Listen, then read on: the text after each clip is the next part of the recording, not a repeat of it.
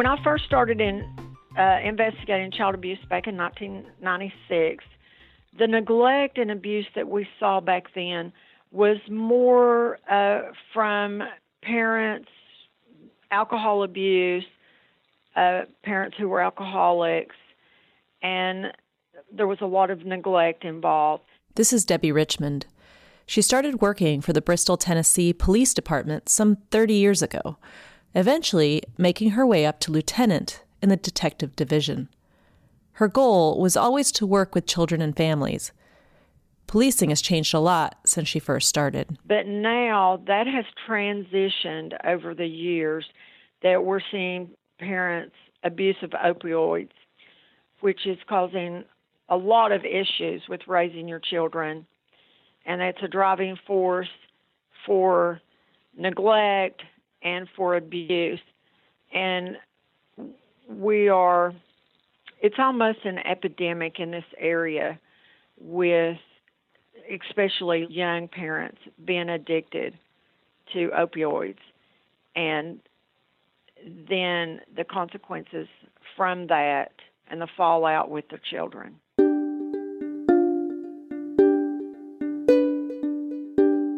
Welcome back to In Sickness and in Health. I'm Dr. Celine Gounder. In this season, we're tackling a subject that's been making headlines for years now the opioid overdose epidemic. Yes, it's widely covered, but there are nuances, subtleties to this health crisis that never really make the news.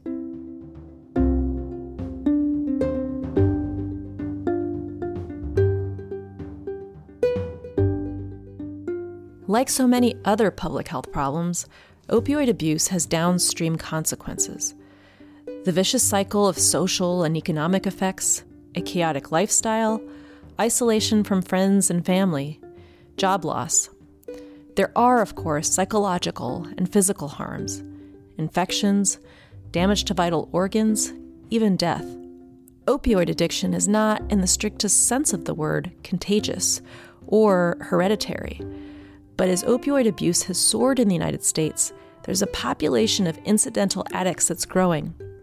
Babies born with addiction, often to mothers who had no idea they could pass their condition on to their children. According to Debbie Richmond, this isn't really anything new. It's just a new symptom of an old problem. Yes, it's a revolving door. Um, drugs, abuse, neglect of children is a revolving door. When I first became a police officer, I treated these, uh, or I was involved with the mothers and fathers of children. And their children may have been sexually abused, uh, may have been physically abused, a lot of neglect. And I saw a lot of that, and most of that involves alcohol and some drugs. Debbie Richmond sees a generational thread in babies born addicted. She's able to trace that baby's condition back not simply to the mother, but to the mother's parents and further. But now I'm seeing those children who were victims, they're now adults. And they're repeating the same process that their parents did. And if you think about it, we learn by what we see and what we're taught. And if you've not been taught any different and that's all you see, you don't know that it's wrong. You don't know that it's bad or just how bad it is. And you don't know what to do about it. If even if you did know that it was bad.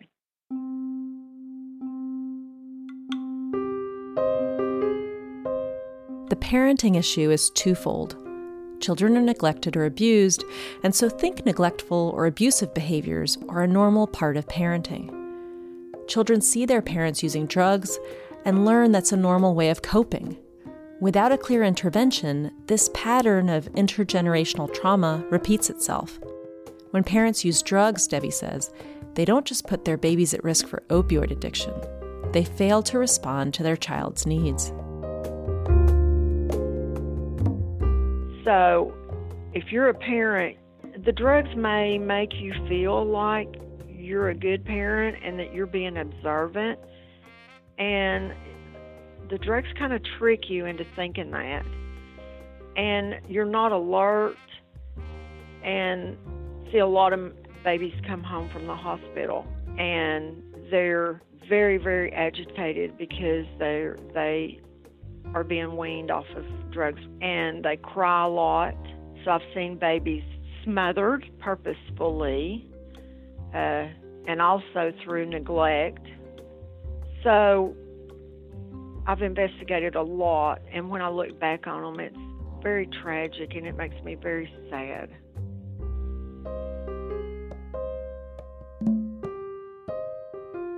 People like Debbie, who investigate cases of child abuse and neglect, have been around for a long time. But what's been missing, she says, is community engagement, an ongoing commitment to teach traumatized children and their parents a new normal to help lead them out the revolving door. But Debbie sees something different with this generation, something that may finally break this revolving door of addiction, abuse, neglect, and trauma. A spike in babies born with opioid addiction has made the cycle more visible, and the community is waking up. I remember when I started to work in the NICU, you know, we would see just a couple of babies who who had withdrawal symptoms or you know were experiencing neonatal abstinence syndrome and it it wasn't an everyday occurrence for sure this is lisa carter she's the ceo of niswonger children's hospital in johnson city tennessee about 25 miles from where lieutenant debbie richmond is based and then over time it was like wow the number of these babies are increasing. And then, you know, I stepped out of a staff nurse role and obviously got involved in hospital administration. And we started pulling numbers and really looking at data, and we really started seeing, you know, the number of babies in our NICU increase. We started seeing a lot of different types of care needs coming into the unit. About eight years ago, Lisa Carter noticed a new trend. She'd been promoted from staff nurse into hospital administration. Census data and other studies told her to expect a lower birth rate, so less of a need for neonatal hospital services. But that's not what happened. The numbers of newborns needing a neonatal intensive care unit were going up. This was the beginning of a spike in NAS, or neonatal abstinence syndrome. And what we found was that really the, the care within the unit was really not adequate for any of the babies because you would have a, a baby actively withdrawing beside of a micro preemie or in this proximity, and the noise levels were through the roof. The hospital had to hire a lot more staff and open a separate neonatal intensive care unit for babies in withdrawal.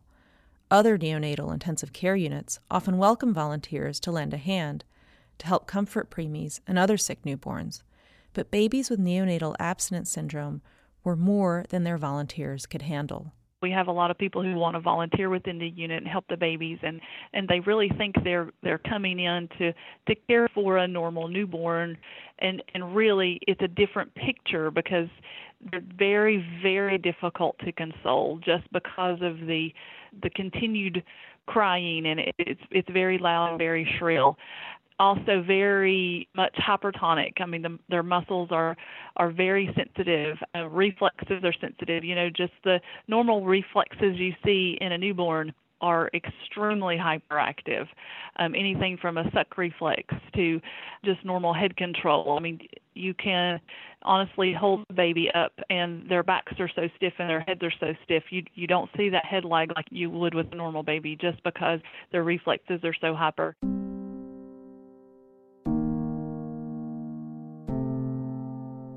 Babies born addicted to opioids have withdrawal symptoms analogous to those of an adult.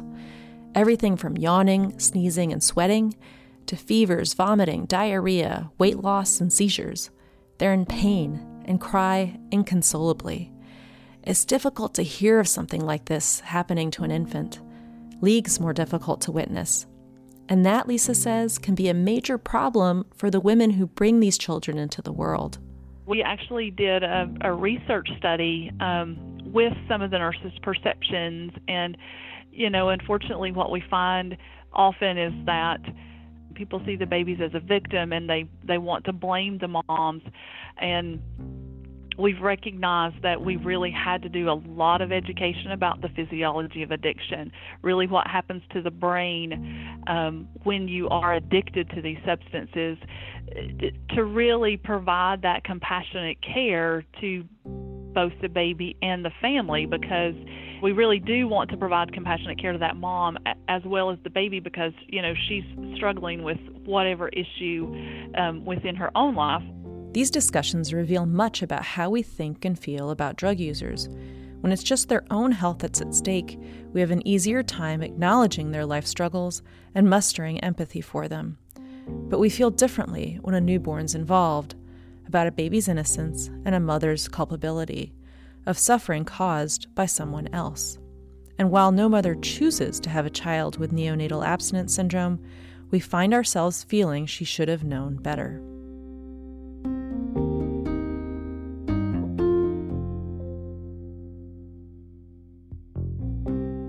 But how exactly to educate people about neonatal abstinence syndrome to stop this from happening remains in question because it's a huge issue in the country right now. Between 2000 and 2012, rates of neonatal abstinence syndrome in the United States increased by a factor of five.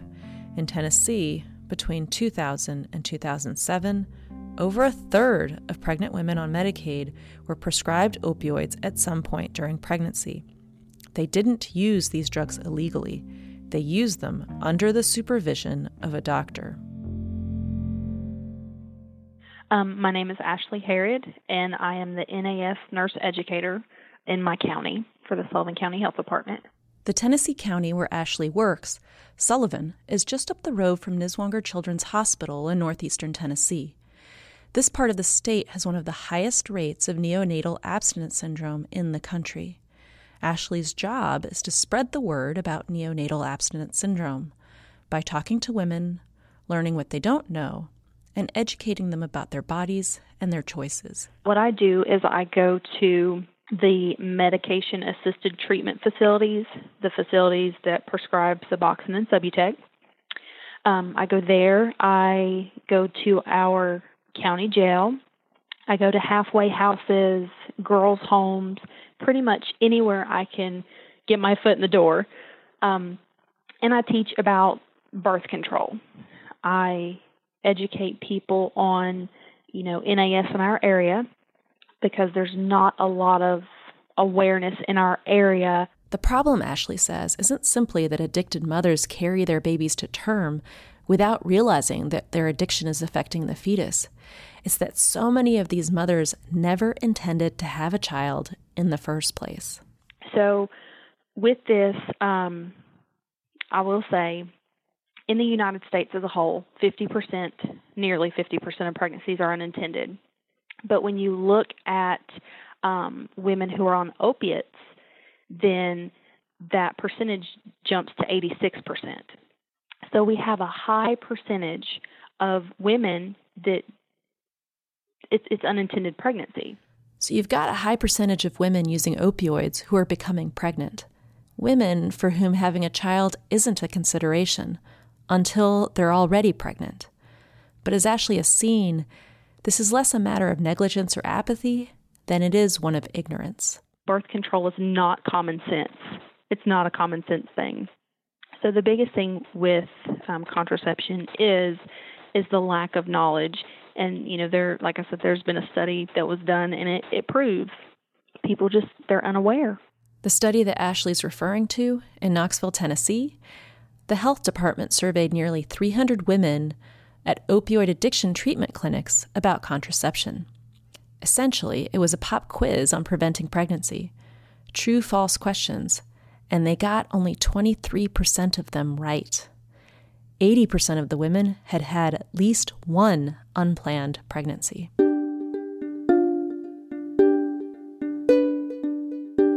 Ashley's job is to teach these women about everything from abstinence to the pill, Depo and IUDs, to vasectomies. She teaches teenagers, women who are already mothers, and women who are using drugs or are in recovery. She teaches them that they don't have to get pregnant if they aren't ready and don't want to. You know, we're not we're not trying to push it on um, just the people that are, using a substance. Of course, the people that are using substances, it can lead to NAS.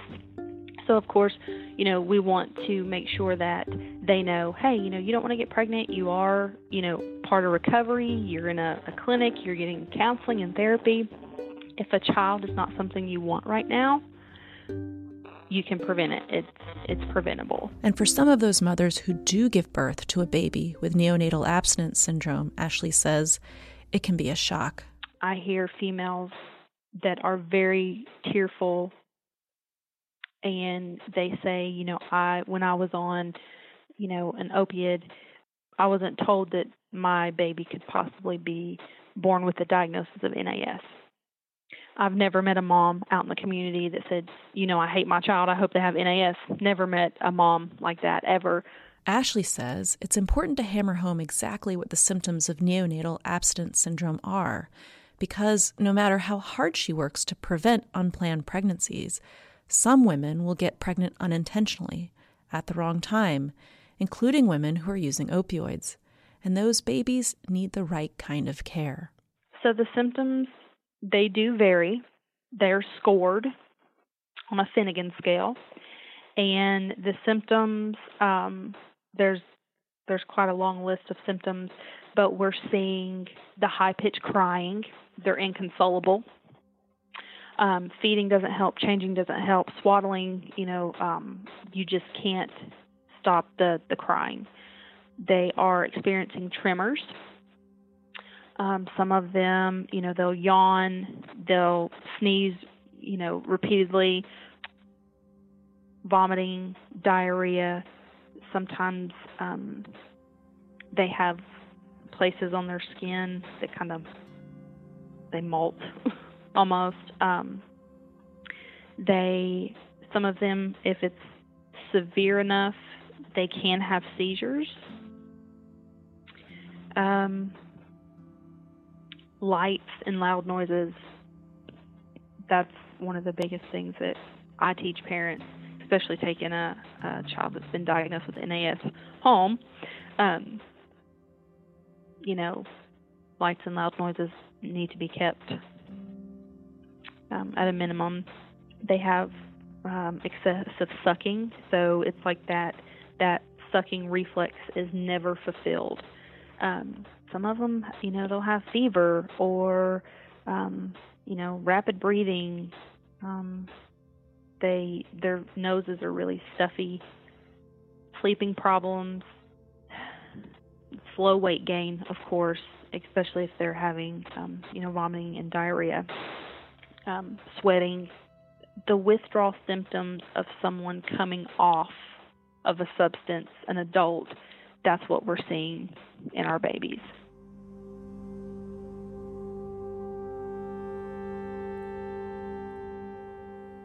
Imagine bringing your baby home from the hospital and witnessing these violent symptoms of withdrawal. It's a tremendous burden to bear.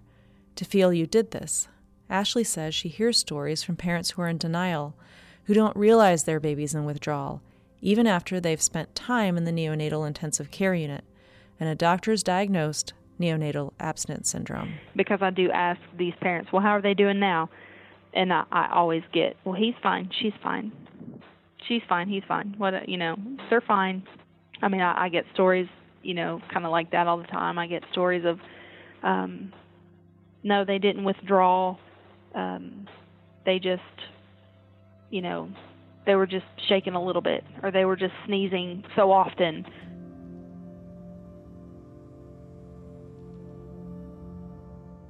Ashley doesn't blame these parents. Sometimes, she says, it's as simple as their not knowing the symptoms of withdrawal.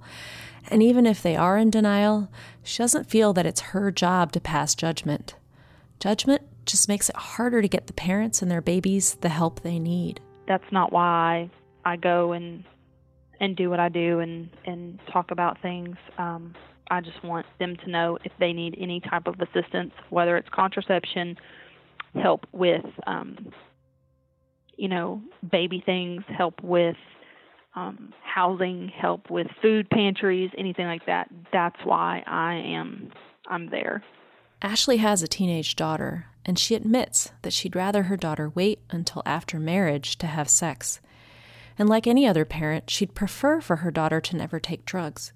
But she's seen that wishful thinking fails all too often, so she takes a different approach. And this is my own personal philosophy is when you are quiet about a situation, the situation is not going to go away.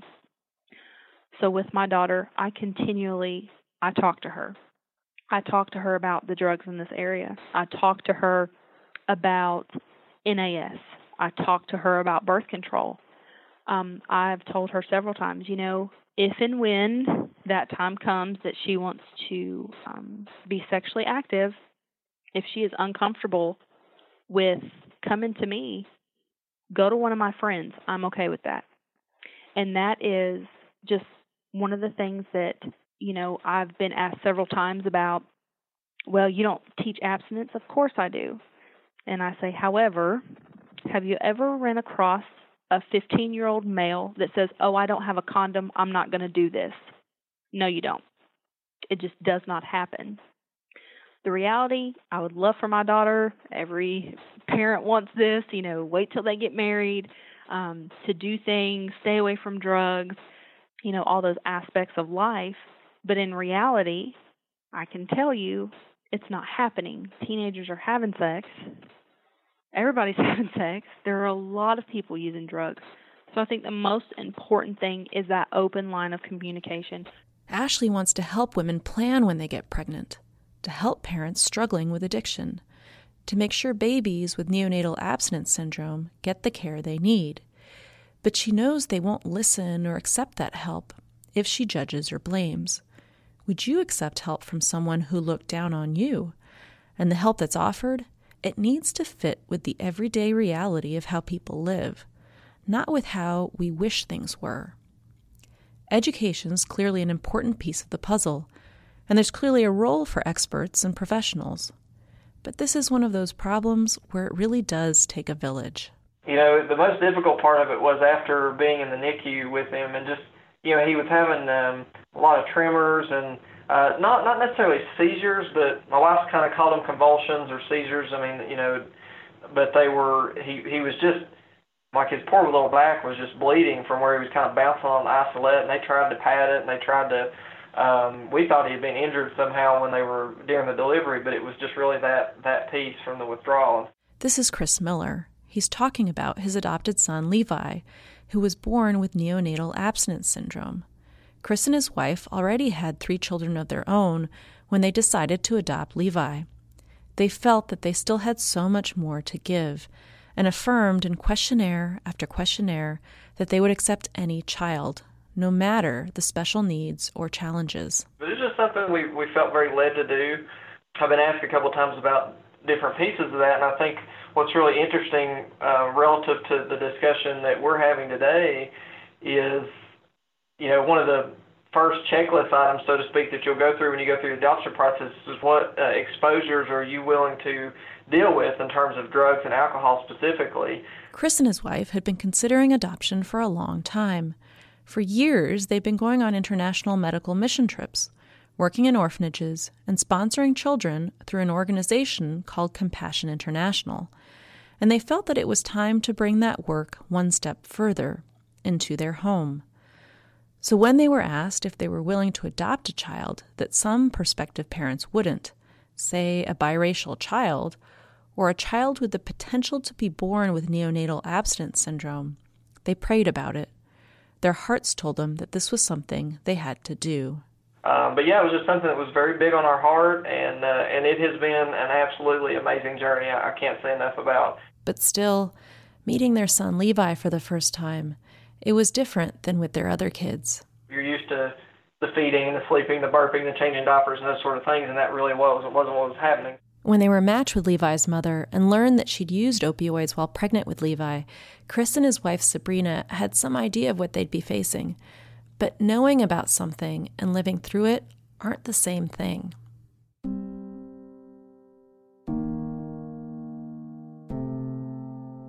There was a lot of uncertainty um, I, I work in the medical field. My wife's a physician, so you know you think you know these things, and then you when you're sitting there, and it's your child, and he's having these tremors, and he's not eating, and these monitors and different things. I mean, it's just such a helpless feeling. Chris and Sabrina didn't expect to meet Levi's mother. She'd said she didn't want that contact, but then, after Levi was born, she asked to meet them. Chris described their conversation as brief. He bought her a soda. She shared a little bit about her life. Levi had siblings, six or seven of them, who she didn't care for, and she'd been in prison during part of her pregnancy with Levi. It was a little difficult, um, you know, looking at his mother and trying to feel like, okay, I need to love this person. I need to um, show her compassion because she's been on this journey of her life, and I don't understand that, and I, it's not my place to judge that. Um, so how can I be part of her journey that maybe, you know, somebody not judging her or not doing these sort of things would make her feel better and might change the course of her life. They haven't seen Levi's birth mother since. Chris wonders earnestly if meeting her son's adoptive parents might have brought Levi's mom some sense of acceptance too but they haven't had the time to dwell on it too long. They had to get to the task of raising a baby with neonatal abstinence syndrome, and that wasn't straightforward. It's it's so different to describe. You almost have to hear it because, you know, we have three biological children. I'm familiar with what the I'm hungry, I've got a dirty diaper, I'm I'm uncomfortable, I need a nap cry sounds like this is is almost like a. I mean, it reminds me of you know when you're in the pediatrician's office and you're getting shots or you're getting you know that type of just pain cry. You know, it was a it was a very. Um, uh, and it was just relentless. I mean, it was on and on and on and on. You know, the, there was just not a soothing of it, which, I mean, it would kind of make you cringe a little bit when you when you heard it because you you could tell, just you knew audibly that the child was was suffering, I guess would be a good word. I, I hate to, you know, I mean that's fair to say they're they're suffering from what they're dealing with, but it's just unconsolable, and that's what you know. That's why there again, I, I take my hat off to the nursing staff because they they try and rock the babies and feed them and console them in something that's really not consolable. Eventually, Levi did start to gain weight. The tremors diminished and then stopped. He got to come home, but he was still different from Chris and Sabrina's other children. At two years of age, he showed some speech and sensory issues. He's engaged in headbanging. He's needed physical therapy for legs that wouldn't straighten out. Thanks to TEIS, that's Tennessee Early Intervention Services, he has social workers and case managers to help him and his family cope with the residual effects of the syndrome he was born with. There's still a lot we don't know about the long term effects of neonatal abstinence syndrome and there are a lot of other social and environmental factors, including cycles of intergenerational trauma, at play. But Levi's symptoms are considered to be part of the syndrome. I think from the baby standpoint, NAS babies, uh, there's still a lot of stigma around people. I mean, that's one of the things that I'm asked: Was he okay? Is he, you know? And it's obviously there's varying degrees of of impact from NAS and what that looks like for the child, but you know, it's like some folks believe that they're special needs and they're going to have, and, and sometimes that is the case, but there's a there's a pretty big spectrum of what that looks like for these kids. Chris says they've been lucky with Levi, that he's happy, loving, and making progress all the time. Chris believes that with the right structure, consistency, and home environment, these kids can achieve stability. But Chris thinks there's more to the story than rehabilitating these babies. He and his wife make a point of leaning hard into hate the addiction, love the addict. Opioid addiction isn't new to Chris. His brother struggled with it. A cousin recently died from an overdose. He sees people worthy of redemption rather than addicts to reject or condemn. He also believes there's something unique about motherhood. It's a moment of hope, a glimpse at a different life. He thinks that blame and persecution close these windows of opportunity to turn one's life around while nurturing another. When I make you feel so guilty and ugly about who you've become that you don't think there's any hope of redemption for your life, then good luck ever getting back on the right track.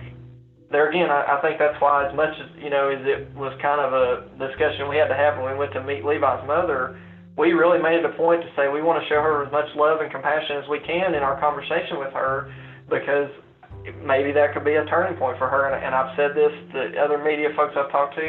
I do believe that for these mothers, a catalyst for them to change and something that can help them change the course of their life can be because I I just I just really believe inherently there's a there's there's something about motherhood. Obviously, I've not experienced it, but I've seen my wife go through it, and you know, good friends of ours that there's there's a switch that's flipped with that, and, and I believe that if you can leverage that the right way, and obviously maybe the child's not in the situation where they can go home with that mother from the hospital, but can that start them on the path to recovery?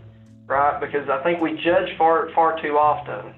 Chris acknowledges that babies with neonatal abstinence syndrome suffer real harm, but he doesn't think that makes these mothers criminals. He doesn't think it's so black and white. He thinks that they too have suffered and now bear the additional burden of knowing what they've done. He doesn't see any point in adding to all that suffering. What I hear a lot when you hear people talk, whether it's illicit drugs or, or opioids, is how could a mother do that? How could they ought to lock them up? They ought to do this. They ought to throw away the key, that sort of thing. And that that's not an approach that's going to help us deal with this issue. I mean, it's absolutely not. Um, I, I don't I don't believe for a second that any of these mothers are sitting there at night injecting or snorting or whatever they're doing, saying, you know what, I really want to harm my child today. They're fighting a battle that they and they don't have the support around them. And and if they have more people that hate on them and still love them, they're never going to overcome that.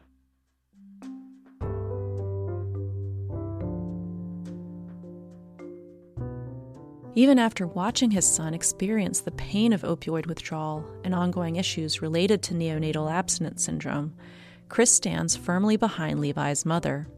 He thinks she needs love and support too.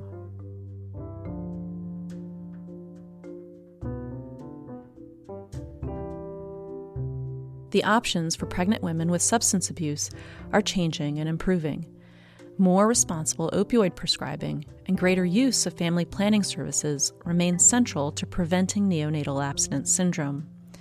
Women who abuse opioids need a lot of help, access to treatment, and access to services so they can be the moms their kids need. There are resources and institutions specifically designed to help pregnant women in active addiction and babies born with neonatal abstinence syndrome.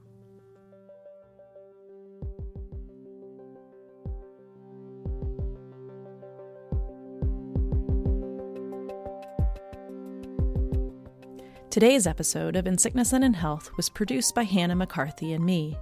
Our theme music is by Alan Vest. You can learn more about this podcast and how to engage with us on social media at insicknessandinhealthpodcast.com. That's insicknessandinhealthpodcast.com. If you or a loved one needs help, you can reach out anonymously and confidentially to SAMHSA's National Helpline at 800 662 HELP. That's 800 662 4357. SAMHSA stands for Substance Abuse and Mental Health Services Administration. You can also find information online at findtreatment.samhsa.gov. That's findtreatment.samhsa.gov. I'm Dr. Celine Gounder. This is In Sickness and in Health.